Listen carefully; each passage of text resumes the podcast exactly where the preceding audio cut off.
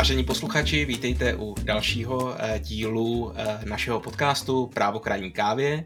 Eh, ve studiu je se mnou po nějakém čase opět Robert Němec, advokát, partner PRK Partners a Michal Sila, který se specializuje v PRK na soudní řízení. Vítejte, pánové. Dobrý den. Dobrý den. Tak a vzhledem tomu, že natáčíme v úterý 11. května po další letošní možná zatím největším eh, rozvolnění a i pesimisté jako já doufají, že další lockdown už snad nepřijde, aspoň teda do podzimu. Tak než skočíme na právnický témata, rád bych se zeptal, jak se vám dýchá, jak se máte?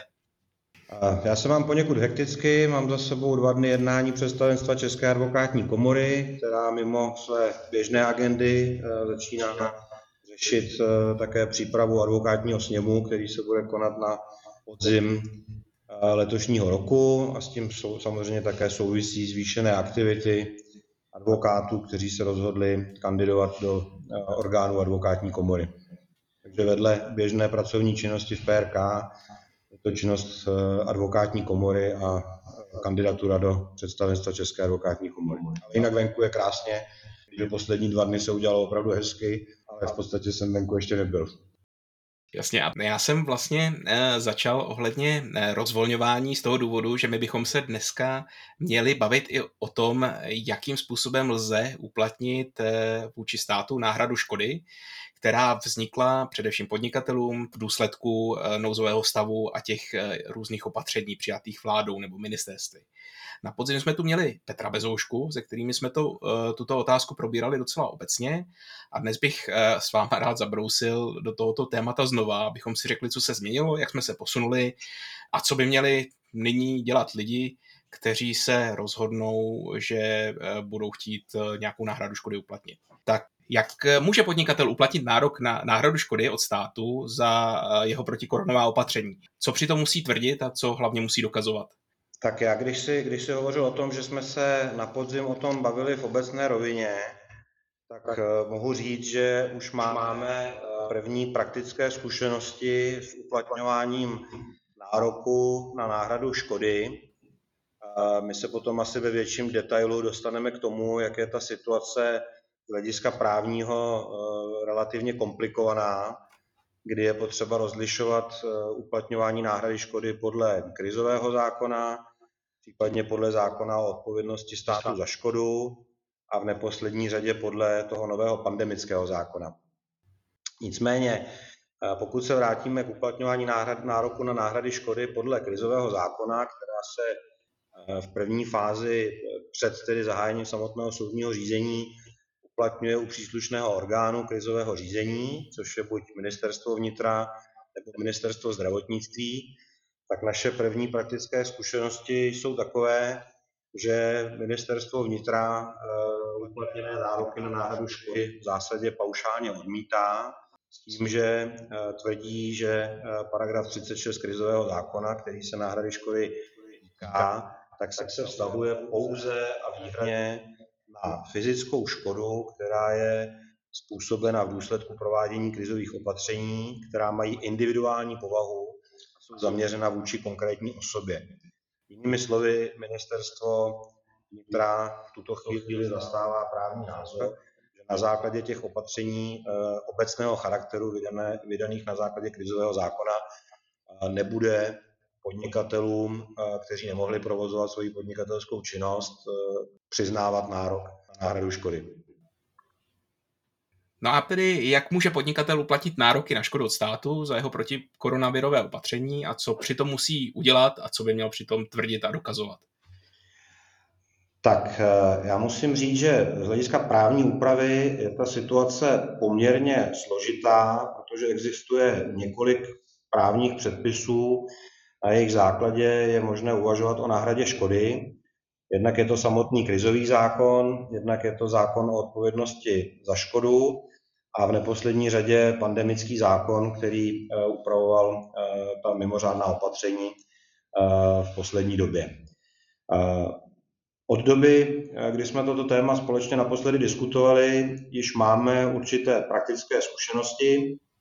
Pokud jde o uplatnění samotného nároku, tak to je poměrně jednoduché. Nárok je potřeba uplatnit u příslušného orgánu krizového řízení do 6 měsíců od doby, kdy se poškozený o škodě dozvěděl.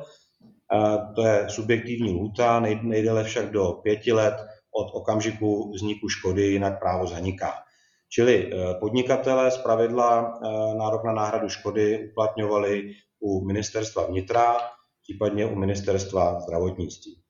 Naše první praktické zkušenosti spočívají v tom, že zatím to vypadá, že při nejmenším ministerstvo vnitra paušálně odmítá uplatněné nároky na náhradu škody, a to s argumentací, že podle paragrafu 36 krizového zákona se náhrada škody týká pouze takové škody, která byla způsobena osobám výhradně v důsledku provádění krizových opatření, která mají individuální povahu a jsou zaměřena vůči konkrétní osobě nebo konkrétní skupině osob. Nikoliv tedy odpovědnost za škodu způsobenou těmi uh, obecnými opatřeními nebo opatřeními obecné povahy. To je, eh, pokud se nemýlím, ta věta, kdy eh, někdo z vlády říkal, že když vám při Eh, povodních seberou bagra, aby eh, kopal hráz, tak eh, vám budou platit škodu právě za ten půjčený bagr. Nicméně tohle není asi ten výklad tak, jak ho chápeme my.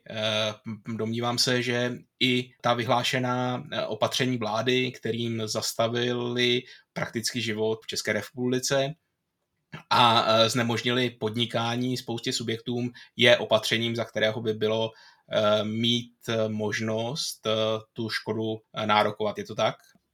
To souhlasím, že je určitě náš názor. Faktem ale je, že je sice tato otázka částečně judikována vyššími soudy, konkrétně nejvyšším soudem, nicméně on řešil jiné situace. Řešil situace, které byly právě spojeny s těmi povodněmi a Eh, pravda je, že to je prostě situace jiná, než je eh, koronavirová krize. A eh, proto je pro nás trošičku obtížné najít tu správnou cestu, ale jak si správně řekl, přikláníme se spíš k tomu názoru, že ten argument, který, který je zvedán ze strany těch správních orgánů, není na místě. A tudíž, že v případě, že je to opatření, které má nějaký generální dosah, typicky opatření obecné povahy, tak eh, když je eh, tento nárok spojený právě s takovýmhle opatřením, které má tak masivní dosah, tak eh, je stejně tak z toho na místě dovodit nárok na náhradu škody podle toho paragrafu 36 krizového zákona a myslím si, že v podstatě tím pádem dekvalifikovat tu argumentaci ministerstva jako jakousi výmluvu. A pravda je, že to bylo v odborné literatuře už eh, velmi diskutováno a eh, v jednom eh, konkrétním článku jednoho našeho kolegy dovozeno, že prostě tato výmluva není na místě. Tady je potřeba si uvědomit to, že ačkoliv se tedy nárok na náhradu škody uplatňuje u toho příslušného orgánu krizového řízení, tak v konečném důsledku o existenci nebo neexistenci nároku na náhradu škody budou rozhodovat soudy. To, co já tady vidím jako problematické, je to, že pokud eh, stát, respektive jednotlivá ministerstva budou ty nároky paušálně odmítat, aniž by eh, se jednalo o jejich nějakém uspokojení, tak to znamená, že eh, nás může čekat několik dlouhých let soudních sporů, s celkem velkým počtem účastníků a s celkem nejistým výsledkem. A ekonomicky ten problém spočívá především v tom, že výsledky těch soudních sporů se dozvíme až za několik let, a to v době, kdy tady zcela jistě budou úplně jiné, e, jiné vlády a, a jiné úřady. Takže obávám se, že stát do jisté míry odkládá Eh, finanční dopady toho problému, které mohou v plné síle se tedy projevit až eh, za několik let, až desítek let po skončení těch soudních řízení. Jasně, díky. Eh, já mám trochu pocit, eh, a možná mi ho eh, potvrdíte nebo vyvrátíte, že i vláda si je vlastně vědoma, že ten jejich názor nemá úplně, není úplně relevantní, protože oni sami připouštěli mnohokrát, že ten krizový zákon, tak jak je napsaný, vlastně není napsaný na pandemické situace, kdy se zavírá celá země. A i z toho si sami uvědomují, že ta náhrada škody je v tomhle tom příliš široká, a chtěli to nějakým způsobem změnit. Eh, přijímali ten eh, pandemický zákon, změnil nějakým způsobem tu situaci? No určitě změnil, protože eh, ten zásadní rozdíl, pro který nejspíš i ten zákon byl přijímán, spočívá v tom, že zatímco podle té dosavadní právní úpravy krizového zákona bylo možné požadovat náhradu škody se vším všudy a je dovozováno, že nejde pouze o takzvanou škodu skutečnou, ale i o ušlý zisk. Mm-hmm. Ač si myslím, že tam ještě čekáme judikaturu v budoucnu, eh, tak u toho pandemického zákona je ta úprava napsaná tak, že se lze dožadovat pouze té skutečné škody. Ušlý zisk ve vztahu k pandemickému zákonu a opatřením, která byla podle něj uh, přijata, Eh, nehraje eh, žádnou roli. Ano, i tam existuje argumentace, jak se domáhat i od toho ušlého zisku, ale myslím si, že je výrazně slabší a že ta naděje na úspěch je eh, výrazně, výrazně nižší. Otázka je, jestli se náhodou nepoužije subsidiárně občanský zákonník, ze kterého už bychom ten nárok na ušlý zisk dovodili ale, eh, ale myslím si, že vlastně jeden z důvodů, proč ten zákon byl přijímán, je právě toto ustanovení. Eh, ta původní verze toho zákona, když to bylo v legislativním procesu, byla taková, že se měnil paragraf 36 krizového zákona. Za to byla eh, vláda velmi kritizována a nakonec došlo k tomu, že byl přijat separátní pandemický zákon, Ostatně vzorem je například Německo, kde to udělali úplně stejně a my jsme tento postup, ne ten zákon, ale ten postup jsme od nich vlastně obsali. Mm-hmm. Ještě pokud jde o povědomí státu o potenciální odpovědnosti za škodu způsobenou krizovými opatřeními, tak bych si dovolil e, připomenout situaci, která tady byla e, vlastně při té první vlně, to znamená na jaře roku 2020, kde po zhruba eh, měsíci trvání krizových opatření eh, podle toho krizového zákona eh, stát vlastně ta krizová opatření na čas zrušil a nahradil je mimořádnými opatřeními ministerstva zdravotnictví. A tehdy se několik ministrů vyjadřovalo vlastně v tom smyslu, že jedním z důvodů, proč dochází k výměně krizových opatření za mimořádná opatření ministerstva zdravotnictví, je právě limitace odpovědnosti státu za způsobenou škodu, respektive její omezení na skutečnou škodu a vyloučení ušlého zisku. To, to se bavíme o těch opatření ministerstva zdravotnictví, která byla následně potom zrušena rozsudkem Městského soudu v Praze, ale v dalším kasačním řízení byla naopak eh, potvrzena eh, rozsudkem Nejvyššího správního soudu. Uh-huh. A co z toho vyplývá? No, to je, to je vlastně otázka, protože to doteď nevíme, protože nemáme soudní rozhodnutí, které by nám řeklo, zda v důsledku toho je ten nárok takový nebo onaký.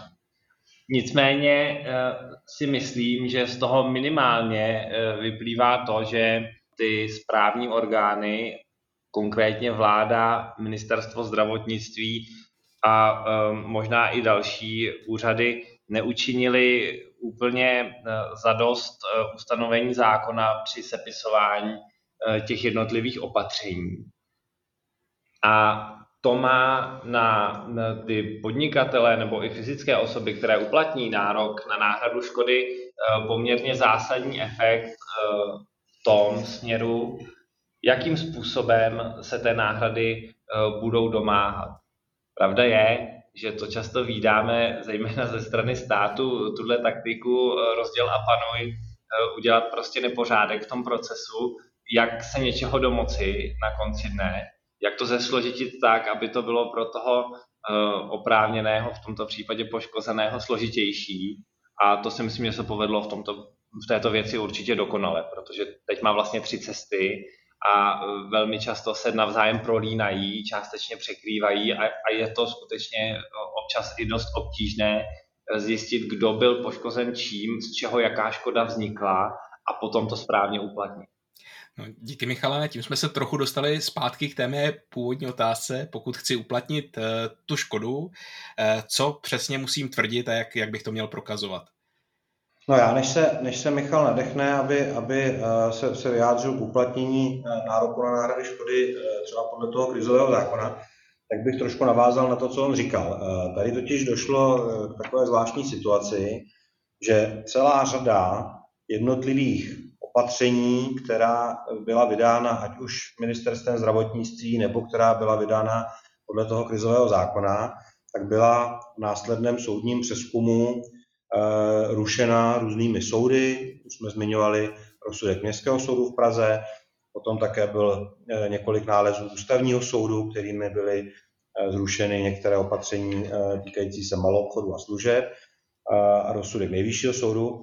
A v zásadě jde o to, že pokud je nějaké opatření zrušeno v následném soudním řízení pro jeho nezákonnost, tak to právě zakládá další možnost uplatnění nároku na náhradu škody, a to podle zákona o odpovědnosti státu za škody způsobené nezákonnými opatřeními. Mhm. K tomu jsem se chtěl dostat, ale děkuji, že jsi mi to doplnil. A teď, eh, Michale, eh, prosím k té původní mé první otázce, jak nárokovat škodu a co dokazovat. No, ono to navazuje na to, co Robert řekl. My totiž nejdřív musíme vždycky přijít na to, podle jakého předpisu ji uplatňujeme a potom se můžeme koukat na to, eh, co všechno potřebujeme. Ale určitě základ je ten, že potřebujeme škodu. Mm-hmm. A uh, to je často velmi obtížný problém typicky pro podnikatele, kteří prostě nějakým způsobem fungují, byli na to zvyklí, spoustu věcí třeba nearchivovali a počítali s tím, že když takhle fungují, tak uh, je nebudou potřebovat a pak se zpětně ukáže, že najednou uh, nemají co doložit pro nárok, pro jeho uplatnění u toho správního orgánu nebo u soudu. Takže to je, to je první věc, ale důležité hlavně je, abychom eh, měli ten důsledek, právníci tomu říkají eh, příčinná souvislost, tak abychom měli tu příčinou souvislost navázanou na to, že existovalo nějaké opatření. Že skutečně v důsledku opatření, například, eh, že je potřeba zavřít maloobchod, vznikla škoda tomu podnikateli. Ten musel zavřít obchod, nemohl tím pádem prodávat své zboží a má nějaký ušlý zisk. A nebo nemohl eh, dělat něco jiného s tou svojí provozovnou, protože muselo být zavřeno a eh, vznikla mu v této souvislosti nějaká eh, další škoda. A je potřeba skutečně tam tuhle provazbu mít. Podstatné ale je, že ta provazba nesmí být jenom na to, že je koronavirová krize. Nesmí Eh, vlastně souviset s tím, že eh, je spousta lidí, eh, lidí nemocných nebo se obávají chodit do společnosti a tudíž mu do té restaurace, malou obchodu a tak dále nechodí.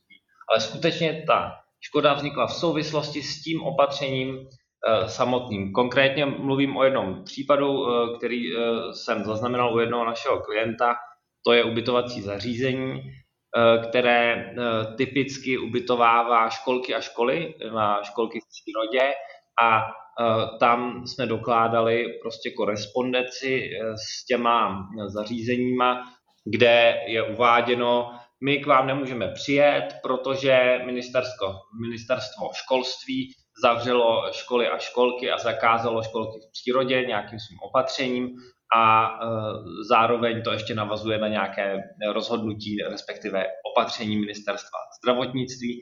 To znamená, e, tohle se nemůže konat a máme tudíž e, ten link mezi škodou a opatřením a to si myslím, že by mělo aspoň nějak stačit. Problém je, že samozřejmě stát bude argumentovat tím, že je to kvůli, uh, kvůli viru, kvůli jeho šíření a nikoli kvůli těm opatřením.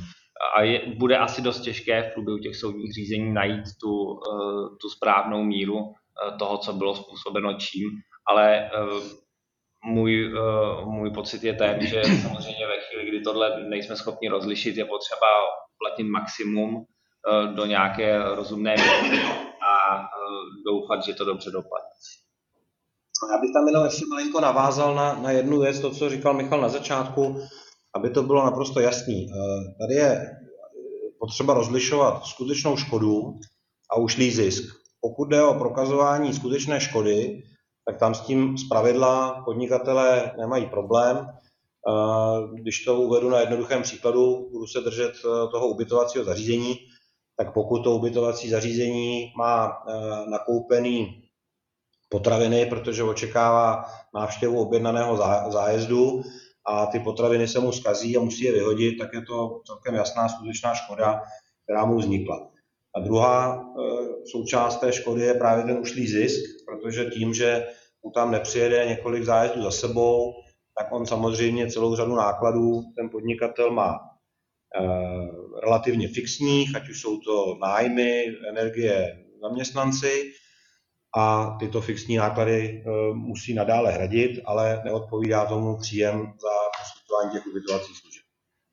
A ještě je potřeba si uvědomit jednu důležitou věc, že v celé řadě programů, které byly státem vyhlášeny na podporu podnikatelů v době covidu, poskytují kompenzaci za některé tyto náklady a někdy i součástí třeba dohody o poskytnutí takové kompenzace je skutečnost, že se podnikatel zdá nároku na náhradu škody, která mu jinak byla způsobena.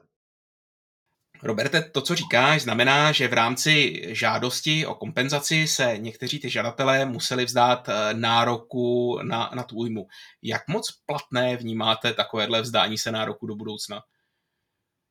No, já se přiznám, že ho vnímám jako minimálně problematické, eh, protože eh, ten zákon je nějakým způsobem nastaven, na druhou stranu eh, fakt je, že všichni právníci a i judikatura vychází z toho, že ten předpis je soukromoprávní. To znamená, že dohodnout si vlastně můžete úplně cokoliv, ale ten program antivirus typicky nebo COVID nájemné a ty ostatní programy, tak to je nějaká veřejnoprávní podpora, tam musí být rovnost, musíte k tomu přistupovat jako, že pro všechny stejně. A e, samozřejmě, když se tam vzdávají všichni paušálně, tak jeden se vzdává míň, druhý víc, podle toho, jaká škoda mu byla způsobena. Myslím si, že to úplně v pořádku není. Ale pravda je, že u těch opatření podle e, pandemického zákona už se s tímto problémem počítá a je tam výslovné ustanovení, které vlastně od té způsobené škody tady ty kompenzace poskytované ze strany státu odečítá. To znamená, o to se vlastně ty nároky uh, také snižují. To si teda myslím, ale že uh, pokud podnikatel čerpal nějaký dotace v rámci těch různých programů, tak z logiky věci tyhle ty přijatý dotace proti té vzniklé škodě nějakým způsobem započítávat musí, respektive oni tu škodu snižují. Jestliže, jestliže dostanu dotace na placení nájemného, tak eh, to nájemné v té plné výši neplatím a ta škoda se logicky snižuje. Ale pokud jde o to vzdání se toho nároku, já bych to úplně nepodceňoval. Aspoň to, co já jsem viděl, tak to vlastně nebylo vzdání se nároku podmínkou účasti těch programů jako v rámci toho programu, ale v rámci dohody eh, uzavírané mezi eh, subjektem a státem o poskytnutí nějaké podpory. A v rámci této dohody se ten subjekt toho nároku zcela nebo z části vzdává. A já se osobně obávám, že přes takovéhle zdání se nároku na náhradu škody se bude poměrně obtížně argumentovat v následném řízení jeho, jeho neplatností. Ale rozhodně, rozhodně to tu pozici podnikatele v tomto ohledu jako ne, nezlepšuje. Jasně, díky. A kdybych to na závěr zkusil schrnout, eh, na ilustrativním příkladu jsem eh, provozuju hospodu, kterou jsem musel z důvodu nařízení vlády zavřít. Eh, jak bych měl teď postupovat, pokud bych chtěl uplatnit ten nárok té škody? No, v první řadě je potřeba dodržet ty formální požadavky, to znamená uplatňovat ten nárok vždy do 6 měsíců od okamžiku, kdy jsem se dozvěděl o vzniku škody. Jinými slovy, v podstatě průběžně by podnikatel měl ty nároky u příslušného eh, orgánu krizového řízení uplatňovat. Opakuje to ministerstvo vnitra, případně ministerstvo zdravotnictví. To je uplatnění toho nároku eh, a je potřeba ho samozřejmě dokládat. Eh, pokud jde o tu skutečnou škodu, tak tam to doložení je asi poměrně jednoduché. Pokud mám faktury za nákup eh, nějakého zboží, které jsem musel vyhodit, tak tahle ta škoda se dokládá celkem dobře. Pokud pak jde o eh, ušlý zisk, tak tam je to samozřejmě poněkud složitější. Eh, v praxi bych asi doporučil vycházet z obvyklého obratu v příslušném období jiného roku. Asi je potřeba to diskontovat částečně o to, co říkal Michal, prostě v souvislosti s výskytem Eh, pandemie COVID-19 nepochybně došlo k omezení pohybu, omezení cestovního ruchu a ke snížení toho obratu tak v řadě případů došlo nikoli v důsledku eh, nějakého krizového opatření, které zakazuje, nebo nikoli exkluzivně v důsledku krizového opatření, které zakazuje poskytování nějaké služby, ale prostě v důsledku toho, že lidé méně cestují. A v případě nějakých pochybností je asi potřeba využít eh, znalecký posudek, který tu škodu nějakým způsobem určí. To, co řekl Robert, určitě platí obecně a je to takový ten zdravý základ. Otázka samozřejmě je, jak si ten podnikatel v dané chvíli, eh, typicky třeba statutární orgán nějaké společnosti, vyhodnotí eh, svoji povinnost péče řádného hospodáře jak, kdy a co má uplatnit. E, nicméně je tam ještě jedna speciální situace a ta se týká e, opatření, která byla soudně zrušena. Tak v této situaci je to trošičku jiné. Týká se to typicky těch opatření, například dnes zrovna nejvyšší správní soud rozhodl o tom zrušení opatření o testování u zaměstnanců a OSVČ, tak to je, to je jeden z těch příkladů, ale i v dalších eh, rozsudcích nejvyššího správního soudu došlo ke zrušení jiných opatření, tak tam eh, se uplatňuje trošičku eh, jiným způsobem ta náhrada škody.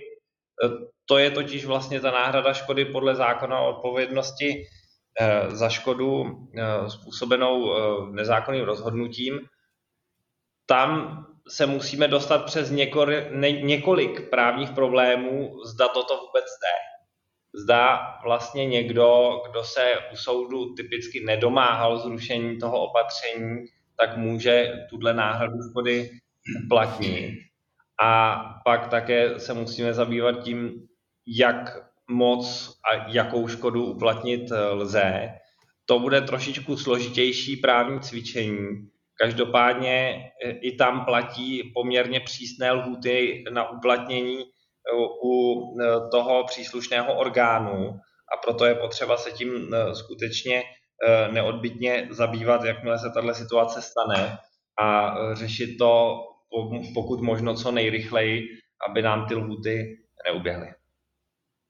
Takže koukám, že eh, vlastně na ty mé otázky není příliš jednoduchá odpověď. Eh, ta situace je opravdu rozmanitá a je zapotřebí postupovat v každém případě individuálně. Pánové, děkuji, že jste si udělali eh, na nás dneska čas. Bylo to zajímavé. Děkuji ještě jednou Robertovi Němcovi, partnerovi PRK Partners a Michalovi Silovi, advokátovi specializovaném na soudní řízení a na uplatňování náhrady škod. My taky děkujeme a těšíme se na další zajímavou debatu. Hezký den, nashledanou. A já se s vámi též loučím, vážení posluchači, a těším se u dalšího eh, vydání našeho podcastu Právo kraní kávě.